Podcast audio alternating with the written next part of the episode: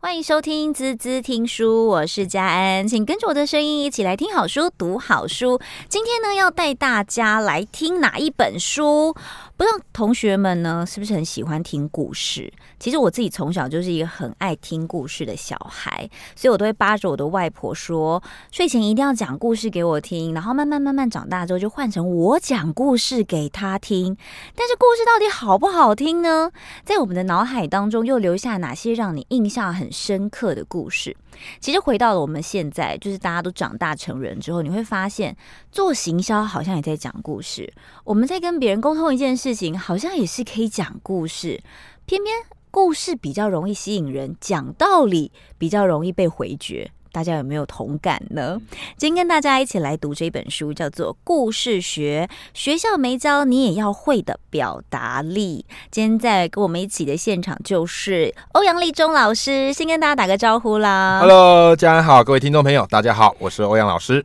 老师好，哇，Hello 老师你的这个产量非常的迅速哦。产量迅速啊？啊，你是指出书？出书？哎、欸，对，对不是孩子，孩子迅速也是可以，因为是新手奶爸嘛。对对对，对，对，如果孩子产量越快，书可能产量也要快一点，哦、才才有奶粉钱。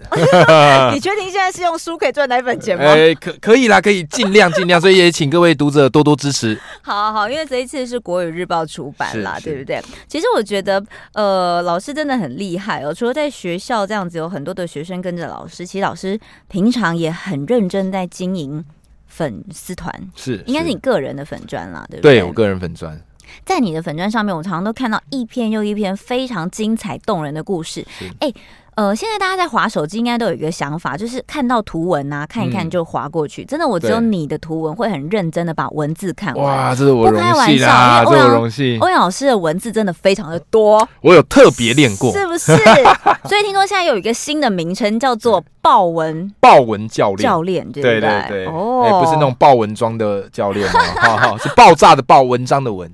OK，所以其实现在大家都想要在网络上这个一笔成名啊，或者说可能一两句话就可以打动人心。其实回头来讲，说说故事、学说故事这件事情就变得很重要，对，没错，没错，没错。因为他发文其实有很多的技巧，那很多时候其实我们学的传统作文都讲起承转合，对对嘛。啊，我们从小就这样练到大的。可是后来我就思考一件事，就是传统作文其实是因为要写给评审看啊，都是大学教授来评，啊，我老师来评，好，这自然我们会有这个规范。可是，在网络的世界里面，是读者啊，是普罗大众啊，对所以人家来不及等你起承转合，所以后来就转台，就转台跟划过去了。没错，没错，没错，所以就被忽略。所以我觉得好文章第一，现在已经不是写的好不好，是有人看的文章叫好文章。嗯，所以相对来说，故事在写作上就更重要了，因为没有人可以抗拒故事的魅力。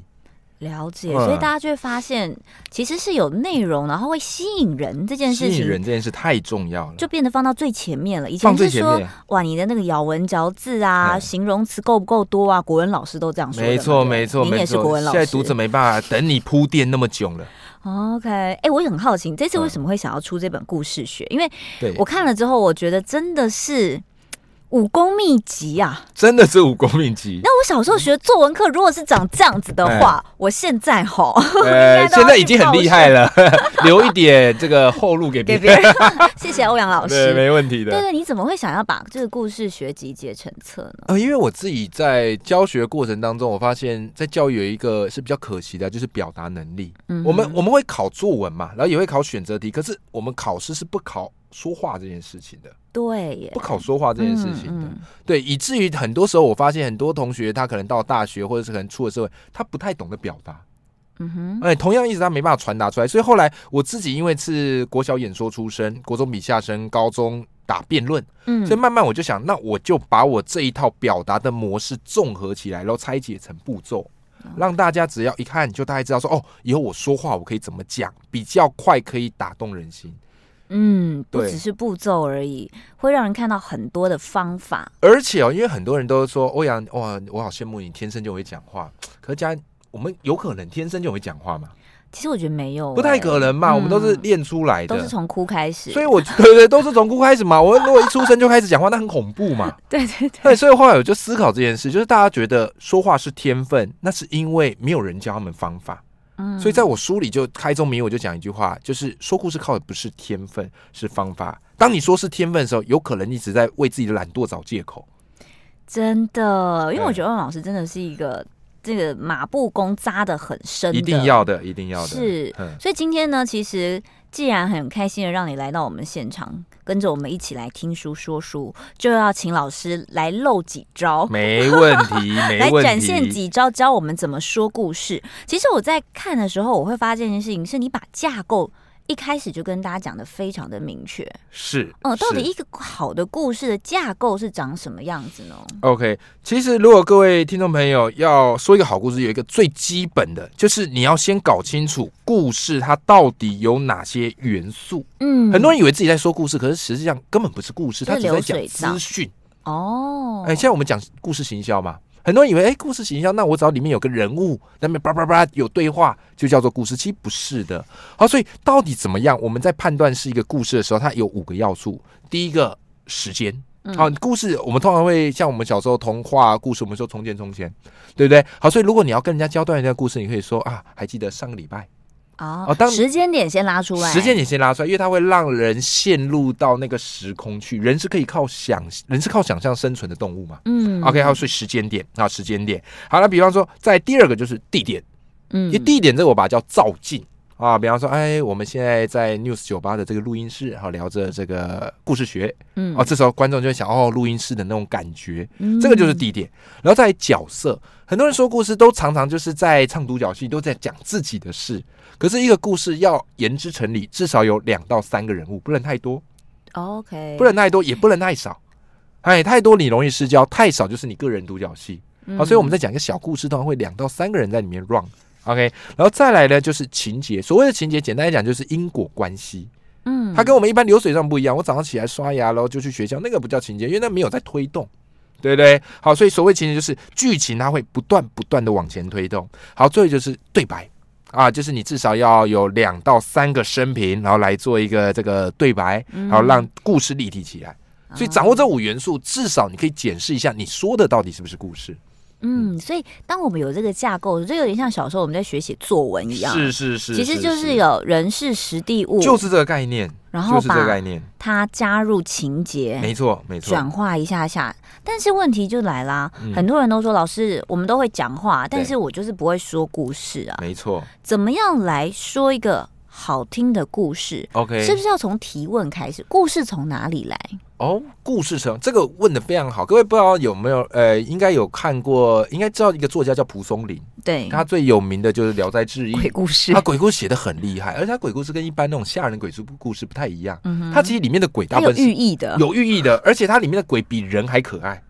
它里面的鬼哦，都是那种至情至性呐，可反而是人都很险恶，哎，所以这是蒲松龄非常厉害的地方。鬼故事传奇，那蒲松龄怎么有办法写那么多鬼故事呢？哦，相传呐，他怎么他是收集故事，就是他在他的家门口放了这个一个茶，然后就说，哎，只要经过的人，你都可以喝茶，但你只要喝茶呢，你就要跟我讲一个你听过最离奇的故事哦。所以他是这样子收集过来的。所以后来很多作家哈，假如各位听众朋友想当作家，很简单。你就怎么样嘞？我我听说有个作家，他是怎样？他说：“呃，我我请你喝一杯咖啡，你跟我讲一个人生故事，然后我就把你，你的自己的故事，对，讲一个自己的故事，那、哦、我就把你这个故事记下来、嗯、啊。那作家写的润笔出来，哇，一本书就出来了。哦，所以一个爱说故事或是一个喜欢当作家人，我们很常去听别人说故事。嗯，是好，所以这个就是非常非常重要的人，就是提问的能力。”好，提问能力、嗯。对，因为其实我们都知道，要别人讲故事并不难，如果他愿意讲的话。是，是，但常常就是会遇到那种明明看起来就是 很多故事的人，就是感觉身经百战，然后很有历练。对，但是他就是。就是死不说哦，有可能就是很难仿的来宾，对，很难仿的来宾。对，其实像比如说记者啊，对对对，或者是像我们主持人呐、啊，对，我们就很难去，我们就必须要去东敲西敲，才知道说是是是哦，原来他其实是哪个点会被打动。没错，这时候我就会发现提问力真的是很非常重要。嗯，所以呃，既然提到这个提问力哦，其实在我书里有提到，这就是所谓的四 F 提问法。嗯，那、啊、什么叫四 F 提问法呢？跟各位听众朋友分享一下哈。首先第一个 F 叫 Fact。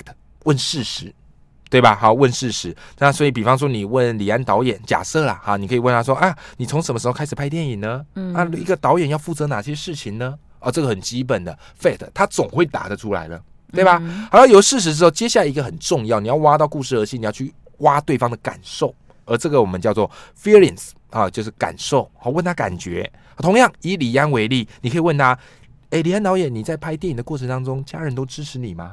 嗯，如果家人不支持你的时候，你那时候心情怎么样？OK，好，这时候也许就可以慢慢挖到这个一个人物他的核心了，核心的心情，然后再来就是 findings，第三个 F 叫 findings，发现，好，就是每个生活经验都可以使人成长，所以你可以问这个受访者，就是他的这些经验。带给他人生什么样的重大发现？嗯，哎，同样以李安导演为例哈，你可以问说，哎，比方说李安导演最新的这个电影啊，这个叫做《双子杀手》，对啊，你拍了这部电影之后，你觉得跟你以往的作品起比起来，有没有什么样不一样的地方？有没有什么新的发现？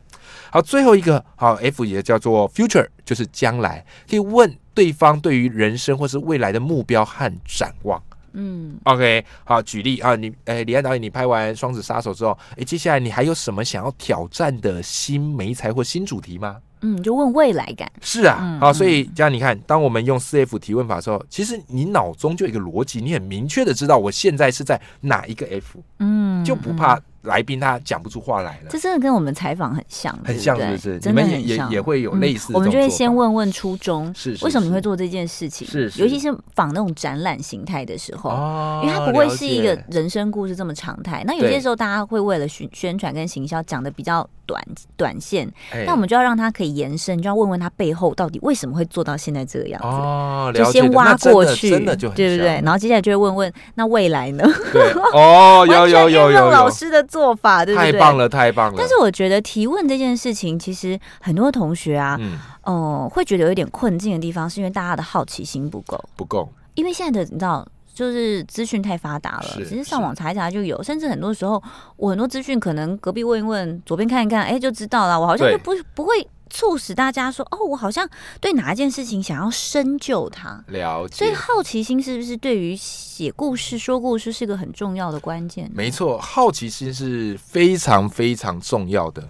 呃，我觉得大家可以去呃多去培养自己的好奇心。以以我当作家为例啊，就是我觉得一个虽然说查东西可以查得到，可是有趣的地方就是你脑袋的存量。”越多故事越多，你提取的速度也会越快。嗯，因为当你不知道这个东西存在的时候，你是不知道该怎么查的。哎，这个就是我们在做这样的训练。所以，呃，大家可以去做一件事，就是每当你看到网络上一些有趣的好玩的故事，或是一些金句，或是一些段子，我的习惯就是，我就顺手就给它存取下来。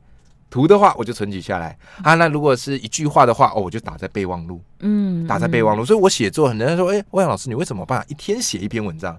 很简单，因为我备忘录里满满的素材。好想看你的备忘录、哦、啊！可以可以可以，马上可以看一下我备忘录，马上就来挖老师的宝。其实我觉得这真的是一个很棒的方法。很多人都说哇，为什么谁都不会词穷啊？为什么哪一个主播很厉害？嗯、其实很多时候大家都不知道我们背后做了多少的功课。是啊是啊是啊，嗯，就是累积多少的词汇。很多时候不要去期待那种灵光乍现。没错，真的就是你有累积，你当你遇到的时候，你就会很自然而然内化吐出来这样子。所以有一句话说嘛。好，没有奇迹，只有累积。哦，真的，立马笔记。有没有金句？金句是是是。对，其实我觉得，所以说故事这件事情好特别哦，所以学校没有教哈，没有特别有一个故事课。比较没有教，因为大家都觉得说故事好像是小朋友，什么爸爸妈妈说这个童话故事给这个小朋友听。哎，可是长大之后，其实说故事的能力，我觉得是非常重要，但是我们比较没有去做这样的一个训练，是，哎，也没有做这样的考核。对，最多就是报告嘛，就是上台 PPT 报告嘛，或是甄选。对啊，其实甄选就是你要说出故事啊，因为评审最常问的问题就是你自我介绍一下。嗯，可是我发现很多同学是连自我介绍啊，或者很多成人是连自我介绍都说不好的。嗯，因为他只着重在说资讯，对，他没有在着重他背后的这个历程。老师，这本呃故事学，事实上你还把包含你上台之后，你要怎么样去克服这个紧张，脑袋一片空白，嗯、哇，你真的是抢了我们主持人的饭碗。我们先休息一下哦，等一下马上回来。欢迎回来，滋滋听书，我是佳安。今天跟我们在一起的就是豹纹教练欧阳老师。好，老师，我们继续跟大家来聊聊这一次的新书哦《故事学》。学校没有教，你也要会的表达力。我觉得现在讲这个表达力真的是显学了啦。大家都越来越发现，有技术，但是你不会说，真的是好可惜，对不对？是的。但是其实这个故事学它是可以有一个历程跟累积的，没错，它是可以有方法的。对，刚老师有说，这不是天分，是方法。是方法，所以方法呢，赶快要教给大家。嗯，我我很好奇的是，怎么样去成为一个好的故事人，说故事的人？呃，要成为一个好的故事人，就是第一个，你的阅读量很要大。嗯，OK，阅阅读就取决于你的存量。好，所以以我自己为例，我我家里有一千本以上的书。我就很好奇你，你你小孩睡哪里？这样子？哎、欸，他睡在书架堆里。哎呀，睡床上了，还还是有，哦、还是有，还是有地方给他睡了。嗯，嗯对，相信老师的书量很高。对，所以而且各领域的书都要看啊。很多人就以为说，哎呀，我们国文老师就是只要看国文，不对。其实各种领域，心理学啊，或是社会学哦，或是科学，什么我们都会看。因为你的故事的领域越广，你能够信手拈来的人物越多，嗯，才会使我们的说服力更强。是，哎、欸，所以第一个我只要强调，就是要透过多阅读，嗯，好。那在第二个的话，就是我觉得故事人哈，就是他是一个很喜欢尝鲜的人，嗯，好奇心重的人，好奇心要很重，好，所以呃，不建议大家就是当个宅男宅女。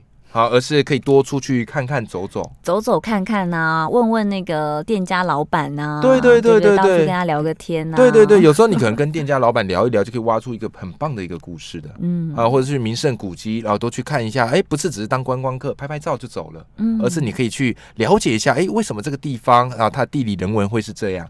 这其实都是累积故事非常好的一种方式。是，就是你不知不觉中你会累积很多，嗯、不管是冷知识也好，或者是哎不知不觉中你会知道说哦，原来很多事情是有原因的，是有来由的，才会演变到现在。是，然后再来第三个哈，除了阅读哈，除了去旅行之外，第三个我觉得很重要，就是很多人是觉得呃，说欧阳老师我都没有什么故事啊。我说其实不是等故事发生在你身上，而是你自己去创造故事。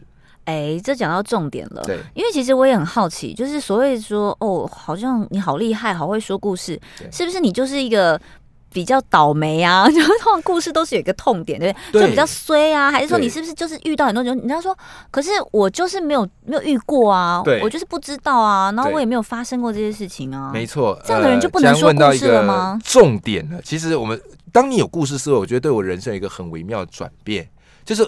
我们遇到好事，当然就很开心嘛。人都是想要碰到好事，但是我都说，当你遇到坏事，恭喜你，那你就拥有故事了。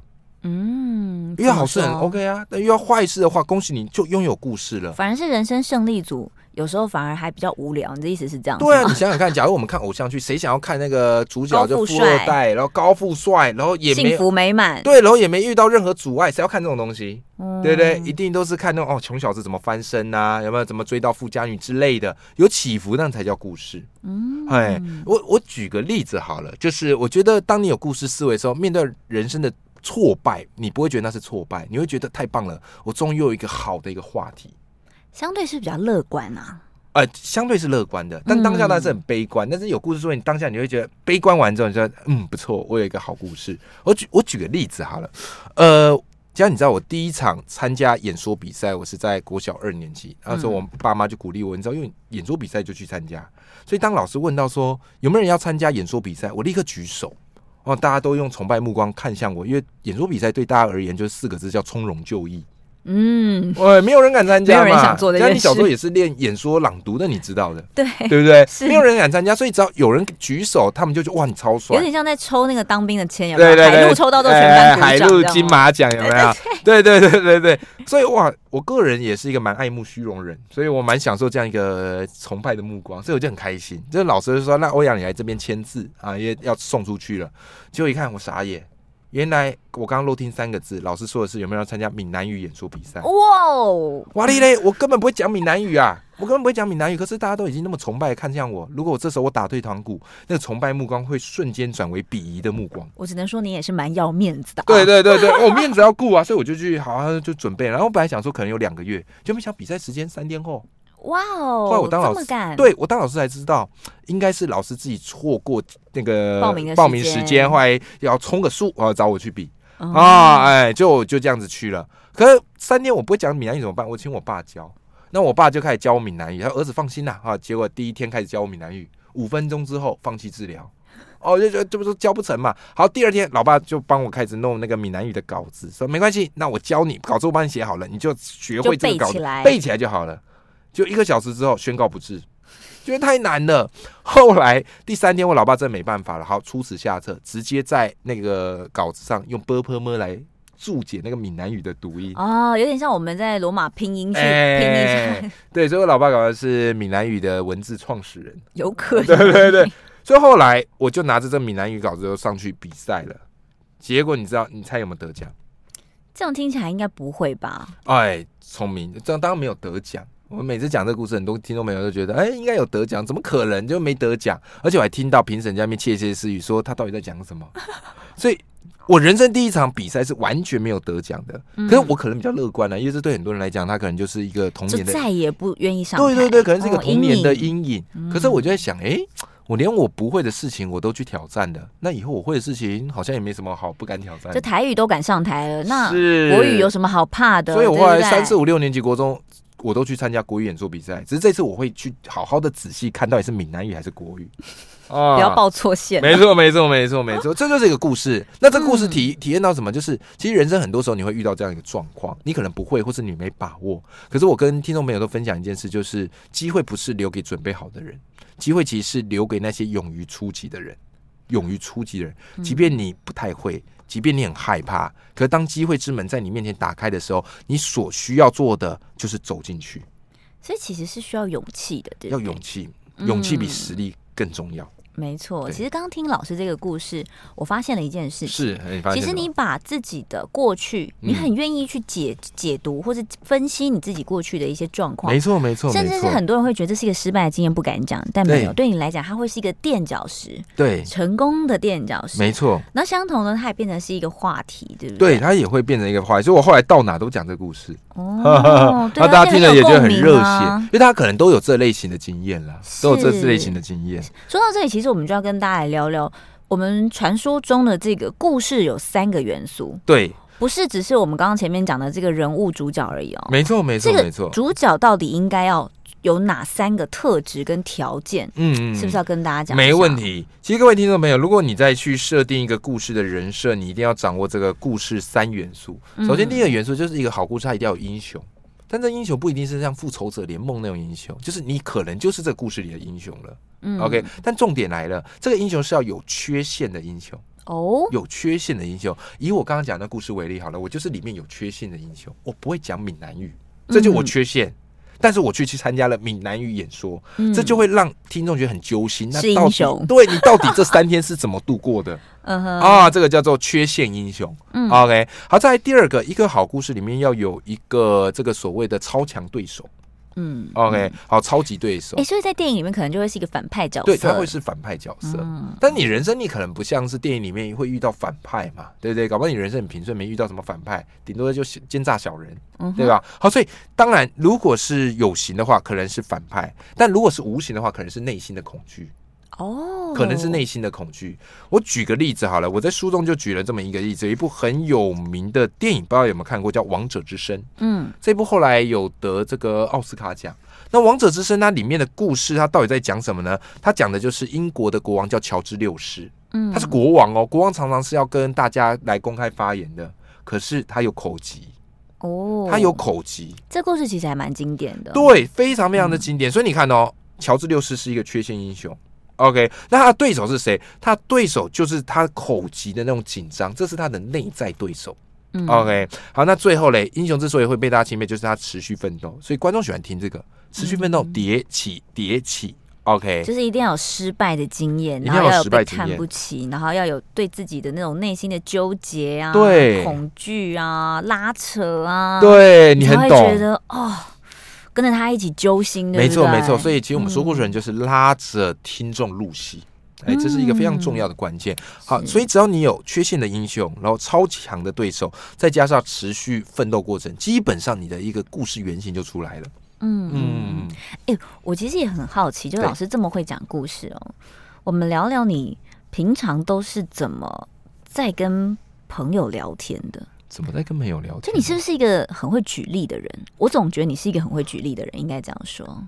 嗯，其实这蛮有趣的。其实我跟朋友聊天，我大部分当一个倾听的人居多。哎，嗯，哎，我大部分，所以它变成是你故事的来源吗？对，因为其实我跟朋友聊天，我就会开启收听模式。可能是因为我平常在台上讲太多，所以私其实私底下我话比较少。嗯，对，但是私底下我其实我在做，就是不断的收听这些素材，然后去挖别人的故事，嗯嗯、然后在台上讲。嗯、呃，这这这其实就是一个聊天沟通法则啦。我把它叫做二八理论，就是跟人家聊天，有时候有时候这样哦，就是很多人以为很会说话的人会特别受欢迎，其实不对。嗯，其实不对，真正受欢迎的人他是一个很会倾听的。所以通常我们在做的事情就是，呃，我会抛话题。嗯，OK，然后八成时间留给他讲，两成的时间我只是抛问题跟做回应，嗯，再做点延伸。所以我觉得跟朋友最好聊天状态应该是像佳安你这样主持的一个状态。我们也是就丢问题啊，对对对对对对。可是来宾就聊得很开心啦，然后最后还会跟说：“哎，佳，你今天来上节目，跟你聊得好开心。” OK，对，你这样讲好像有道理。所以你看，其实这提问力跟说故事，它真的是息息相关的。是是是。也就回到刚刚我们讲到的这个故事它本身的元素，其实你只要掌握这些元素，再加上丰富的情节，没错。嗯，其实，在情节里面你也做了六个法则，对不对？没错没错。我觉得这个情节好精彩哦。对。其实这个六个法则，我觉得就是一个故事的最基本的逻辑跟套路。好，它不尽然会是一个经典故事，可它一定会是一个有效的故事。那各位听众们，跟大家分享这六个步骤好了哈。首先，第一个步骤就是你一定要设定一个角色，他有一个目标，好，具体的目标。呃，我们这边举个例子好了，就举国民神片叫做《我的少女时代》。嗯，这部真的超神奇的。我国小、国中、高中讲到成人、企业界，几乎百分之九十人都看过这一部，超神奇。对，收视率很高，收视率非常高。好，我们举例啊，就举我的少女时代，没看过听众朋友记得找时间去看一下哈。好，那假设它里面那个女主角就叫做什么林真心嘛？心那林真心，各位她的目标是什么？她想要追校园男神欧阳非凡，嗯，对不对？OK，好了，再来第二个叫做阻碍。好，就这个主角他的目标遇到什么阻碍？对林真心而言，他最大阻碍就是陶明敏，人家是校花，嗯、可是当时林真心还只是丑小鸭。嗯，OK，阻碍出现，阻碍出现，增加难度。好，接着第三个步骤叫做突围。好，怎么样去突破重围，想办法得到这目标？好，所以林真心后来找了这个徐泰宇，两人组成失恋阵线联盟，要想办法拆散陶敏敏跟欧阳非凡。嗯，OK，好，这是突围。好，接下来到了挫败。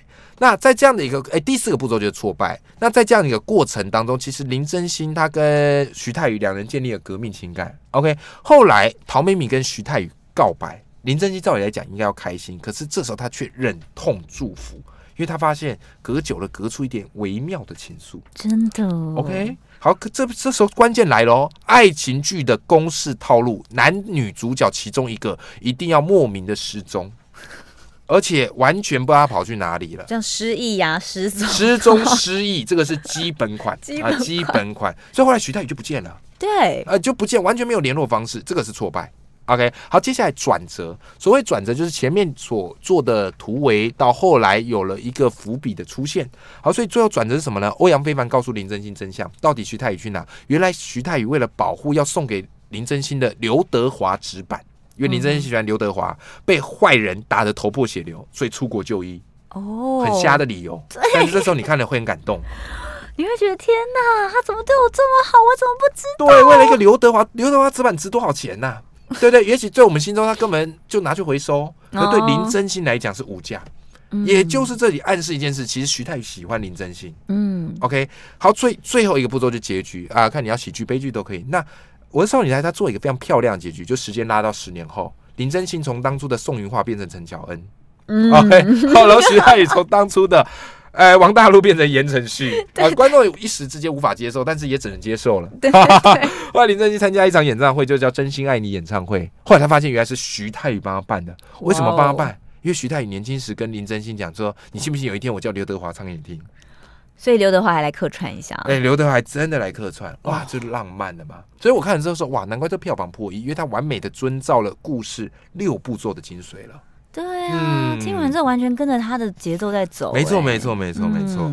所以其实真的要说好一个故事并不难，你只要掌握几个关键的要素，对，然后把你的故事套进去。因为说实在，这六步是有方法的。对啊，这六步骤其实我你画出来哦，你会发现它就是一个 W，它是有起有伏，对不对？然后目标一开始在上，然后再阻碍下来，有没有？突围往上。啊，挫败，往下，往下。有没有？转折再往上？最后结局就是看你要往上还是往下了，还可以自己决定哦，还可以自己决定。所以基本上是一个 W，嗯，啊，所以我说每个人，我们每个人生一定都会遇到这样的一个状况嘛，尤其有福才是人生。是，是我们先休息一下，等一下回来继续听听欧阳老师的起伏，到底怎么样把它编织成一个好听的故事。欢迎回来，滋滋听书，我是佳安。今天跟我们在一起的就是欧阳立中老师了，继续来跟大家聊故事。我想大家在听故事的时候，从小到大，你可能听到的最最最熟悉的一句话就是“从前，从前”。嗯有一个 什么什么什么什么什么，然后故事好像就这么样揭开序幕了，对不对？哎，其实它是有一个逻辑的，是吗？对，它是有一个具体的逻辑。嗯，是怎么怎么把它套用上来的？其实蛮好玩的哈，就是故事它有很多的结构，所以在我这里面书里提到非常多，比方说三元素，嗯，六步骤。刚刚我们讲那六步骤，不过六步骤它是一个外在结构，嗯，但是我在书里还提到一个角色的内在结构，叫做六原型。哦、，OK，然后再进一步，还有所谓的故事九句话，最终还有所谓英雄旅程十二步。嗯，所以可以完全的依应，就是你的说故事的层级来调配，你要用哪一个架构？有点像是主菜啦，就是你想要今天吃孜然的口味呢，呃、还是想换黑胡椒？哎、欸，没错，没错，没错。还是我今天想清淡一点，清炒就好。是的，都有方法在这本书里面满汉全席，任君挑选，漂亮。OK，这一段我们没完全没蕊过，OK，非常默契。对，好，所以我们就跟大家来走入这个故事的情节。您刚刚讲到的这个故事，其实它这九句话是九句话就讲完了，就可以把它讲完了，就可以讲完了。刚刚的六步骤其实是一个基本架构，可是如果你真的要练，你可以从九句话开始练。这九句话还真不不是我自己胡掰的，为什么呢？各位你应该知道哈，我们有时候会看动画片，动画片最有名的就两家，一家叫迪士尼，嗯，另外一家叫。皮克斯，皮克斯对吧？皮克斯动画，哇塞，那都很厉害啊！比方《玩具总动员》《海底总动员》或是《怪兽电力公司》，从小陪我们长大，经典不仅小孩看，大人看也会有不同的启发。没错，哎，那后来嘞，人家就问皮克斯说：“哎，那你们怎么有办法设计出这些精彩绝伦故事？”好，这时候呢，皮克斯专门设计故事的设计师，好，叫做麦迪森，他就透露，其实我们在编皮克斯动画，我们都有一个固定的模组，嗯，OK，我们就照这个模组走了，再去增减。哇，这打破大家想象，大家以为这个是天分，不是啊？人家也是照模组在走，嗯，科学系统化，而且很精密的，对吧？是有是有这个城市语言可以把它列出来，所以我都 说说故事哦，它是一个精密工程，它绝对不是一个即兴发挥。嗯因为他还要带着你的情绪，哎，是，对对是，所以一个好故事，一个好讲者，他其实是非常精密在组织的，他不是垃圾赛的，真的、哦。对，那接下来马上跟大家分享，到底是哪九句话？好，各位听众朋友记好喽。好，第一句，好，就是所谓的啊，第一句话，我们都这么开头，叫“从前从前有一个，嗯，有一个什么”，然后你自己接，有没有发现这个在点什么？刚刚我们前面有讲过，这个就是在点出时间，嗯，然后接着要点出带出人物，人物，对不对？场景，场景就要出来了，所以这第一句话就要出来。在第二句话啊，第二句话叫做每一天他怎么样怎么样怎么样。先讲现况啦，对他的现况嘛，可能是一个平凡的开始嘛。对吧？哈，好，可能是一个可怜的角色，也有可能是个悲苦的角色嘛，对不对？哈，比方灰姑娘的话，她可能就是每天都在那边扫地啊，扫啊，哎呀，哎，打扫。反正我觉得好像童话故事的公主都很爱打扫，对，白雪公主。那因为其实我觉得对于小孩来讲，辛苦好像就是打扫，没有辛苦就打扫，没有太多的那个 印象。哎，你说有道理，有道理。他们讲过最苦的事就是打扫，打扫然后被骂。对对对对对，有道理有道理。我终于明白为什么童话故事整天女主角都在打扫，还有擦擦地。这跟学生的一天也很像，是不是？你叫他罚站去扫地，不就是这些？对对对对，不乖就叫他去打扫哈。好，好再来。第三句啊，第三句叫直到有一天。哦，这是这个概念是什么？就是每一天他在做的，这个叫平凡。OK，可是故事如果都平凡，那很无聊嘛。嗯。所以第三句就是从平凡到不平凡。嗯，对不对？好，直到有一天突然遇到了什么事情。OK，下面你就接。好，再来第四句叫做幸运的事。哦哦，这个人他遇到了一个转折了，对，他遇到一个冲突，或者他遇到一个难关。幸运的是，他有什么样的这个筹码啊？有什么样的应变方式？好，接着刚刚我们有讲过 W 嘛？好，所以接下来第五句叫不幸的事。嗯、OK，马上马上掉下去，马上掉下去啊！好，在第六句又来了，幸运的是再救起来。嗯，OK，好，在第七最后发生发生什么事情了？嗯哼，好，再来第八大结局，从此以后这个角色怎么样？最后一句第九就是要告诉大家启发，好，所以我们会说这个故事要告诉我们的是什么事情？嗯，这就是故事九句话。嗯，故事九句话真的就是很快速的就可以把一个落落等的故事很快速长话短说精华出来，其实就九句话就讲完了。没错，没错，没错，没错。嗯，其实真的不难。然后我有一个朋友，就是我我认识一个朋友，他们叫微笑角即兴剧团。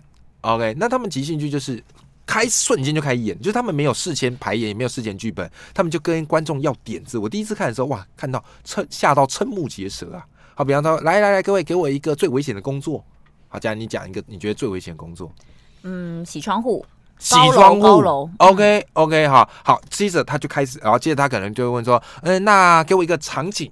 场景，你觉得？嗯，在都市里，在都市里，好，他就这样子就开始演了。哦，后来我就觉得好神奇哦，他们到底怎么办到的？后来他他们才跟我讲，就是他后来有上课嘛，好，去上课才知道，哦，原来他们就是用故事九句话在玩。他们怎么玩？就是有一个桌游叫做故事骰，嗯，啊，就是一骰骰出来一个东西，好，所以第一句他假设骰出来是一个虫子，好，所以第一句叫是从前从前有一个虫子，嗯，那再骰第二颗啊，假设一一个窗户。哦，要那每一天他都会爬在窗户上，就这样子玩呐、啊，就这样。他也许这个故事出来会非常光怪陆离，嗯，但是其实我们说故事要这样，不要怕光怪陆离，因为光怪陆离里面搞不好会有黄金。哦，原来就是这样，所以其实也不要怕练习，不要怕说。所以一般人很怕练习，嗯，很很怕自己说不好。对，我觉得大家最担心的就是自己不会说，说不好，然后拿了方法之后不敢用，不敢用啊。嗯，我觉得这样其实好可惜哎。嗯，所有的说故事日积月累，嗯，就是要不断不断的尝试，所以把说故事跟表达力做一个很完美的连接。我觉得在你这本书里面，真的就是有三十一门课，三十一个，而且非常有逻辑、有架构、有层次的告诉大家。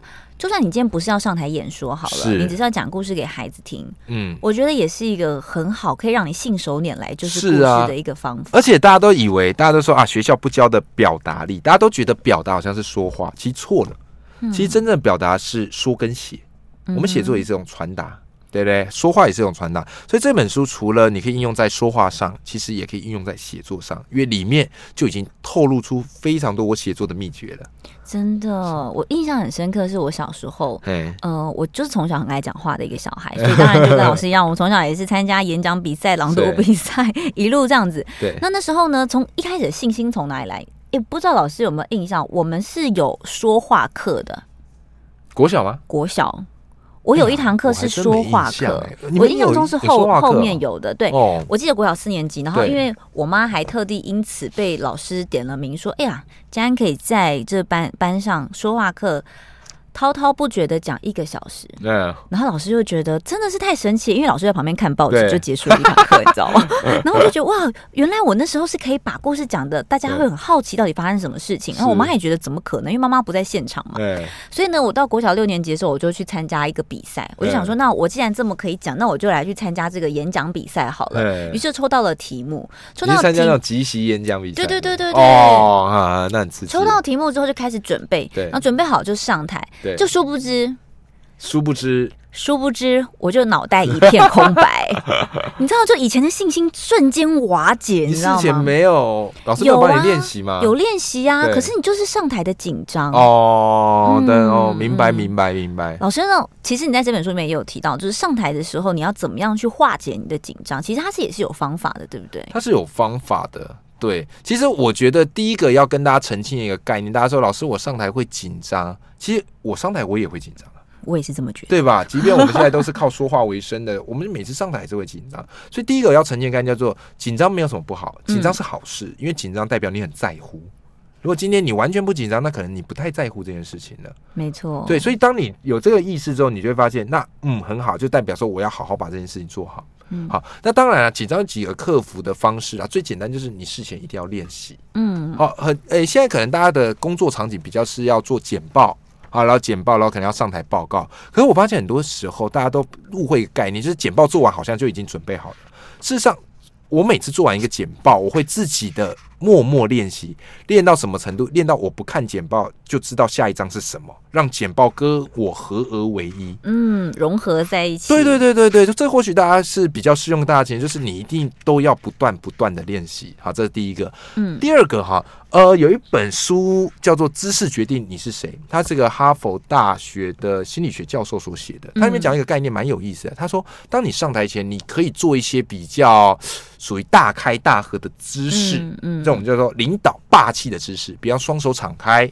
OK，好，做的越大好会越好，好，这个也是第二个，然后在第三个，其实我们在表达上有一个很重要的东西，叫做三数法则。嗯，OK，就是你只要你只要先去想三件事，就一定不会有问题。哪三件事？OK，好，三数法则我举一个哈，就是第一个就是你一定要有条列，有没有？就是人家问到你说，哎，请你发表这样的一个看法，最简单的方式，你可以说啊，关于以下我有三点的看法。因为人能够接受的数字就是三点，你讲一点太少，讲两点也太少，讲三点刚好。可当你讲到第四、第五就太多了。嗯，好，所以第一个叫做条列式，啊，就是三点。那第二种三数法则就是属于一种时间式。嗯哼，过去、现在、未来，对不对？比方持续的。对啊，比方人家叫你做自我介绍，我可能就这么讲了。好，我说我过去参加过中广演说家。比这个擂台赛拿到冠军，嗯，所以我现在我想要教大家如何说故事，嗯，那未来我也希望大家可以透过故事让自己的努力被看见。三句话，三句话搞定，而且人家还觉得哇塞，你是有备而来，嗯，对不对？过去、现在、未来，对。然后最后一种就是层次，从低阶到中阶，再到高阶，嗯，哎。所以其实学表达、学说故事，它真的不只是帮助你逻辑架构之外，它还是可以让你去做拆解，甚至在你每一次应对进退的时候，你会更有概念的去回应别人。对，我觉得不只是上台演说的这个方式，比如说脑袋一片空白，我可能要去回想一下我怎么样去架构我的故事。没错。之外，其实你甚至你包含自我介绍啊，其实都非常非常好应用。是。但我觉得现在的人就是很贪心。怎么叫贪心呢？就是我已经没有办法等了，我没办法等你，就是慢慢告诉我说。我今天要讲的东西是什么？所以我好喜欢你的一个叫做爆点法，这一定要跟大家分享一下。因为你在书里面有特别举例到，就是康永哥他在介绍这个常玉的话，对，的确，就很多时候它不是一个这么呃习以为常，大家可能很熟见的一个东西，或是一个人，或是一个专业专家等等。但怎么样让大家在一闪神？一开始看到你的时候，就会想要停，被停住，被你吸引住。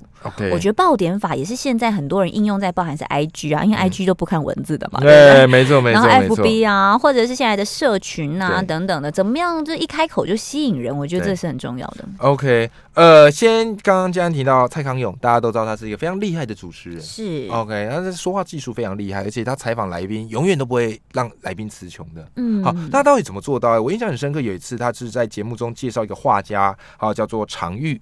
OK，那他是怎么介绍？他一开头他是讲啊，我们先讲他怎么讲，等下我们再给你拆解。他说，今天我们要来介绍一个画家叫常玉，他年轻的时候去了巴黎学画，后来巴拉巴拉巴拉巴拉。OK，好，那这时候他就开始讲了。他说，你看我手上有这本书，这本书呢可能只比滑鼠垫大一点点，但是你知道吗？这么小的尺寸，如果是常玉的油画，现在可以卖到三百万。OK，那究竟常玉是如何一步一步成为知名画家呢？接下来节目为你介绍他的故事。哦，你就会想知道这三百万怎么来的？不然我们可能根本不想知道这画家故事啊，对不对？对，就是他很会去抓大家在意的点。我觉得这件事情是爆点法非常吸引人跟迷人的地方。没错，那我们稍微拆解一下啊，他到底怎么用的？首先第一个叫爆点，嗯，就像嘉安说的，现在人的注意。一下就跑了，所以你一开始就要直接下猛药，只不要不要再等伏笔了，就直接给他爆点爆出去了。好，所以蔡康永一开始就直接用书的大小来比这个常玉的话，来告诉大家它的价值是多少，爆点出来。嗯、OK，好，在第二个叫做节点，所谓节点就是当听众正在沉浸在你这个爆点哇吓得瞠目结舌的时候，这时候你就开始告诉他的前因后果。嗯，有没有？好，这时候蔡康他可能就去介绍常玉他的生平啊，到法国去留学，定居在巴黎啊，而且他又被号称叫做东方的马蒂斯，嗯，有没有？这时候就开始做节点，OK，带观众入戏。最后一个叫做重点，所谓的重点呢，就是总结故事，带给观众启发。OK，以蔡康永为例，他最后他就介绍常玉有一幅画叫做《孤独的像》。OK，告诉他们说，透过这幅画，其实常玉想要告诉我们是生命渺小而短暂。嗯，所以以后你再看蔡康永的节目，你就会发现，你不再只是一个凑热闹的观众，你是一个。看门道的观众哦，嗯、所以你会知道到底康永哥是用什么样的技法在访问来宾，甚至是吸引住所有观众听众的目光。没错，你也可以办得到。就在这一本书说故事学，学校没教你也要会的表达力。今天呢，因为时间关系，没有办法让老师把每一个技法都教给大家。但是在这本书里面记载了三十一个，三十一个老师你的拆解跟功力。对，希望大家可以把它带回去，然后层层拆解之后呢，我觉得还是要。实际运用啦，我觉得你书里面有两三有有一呃有几个段落，我觉得很棒，因为看完之后就很想马上练习，真的哈，你就会接题说我很想听你的故事，我就很想讲给你听，这样子，好不好？就期待大家可以拿着这个方法，然后自己也来练习看看，每个人都可以成为一个会说故事的人。也谢谢欧阳一中老师，谢谢嘉安，谢谢各位听众朋友，拜拜。拜拜。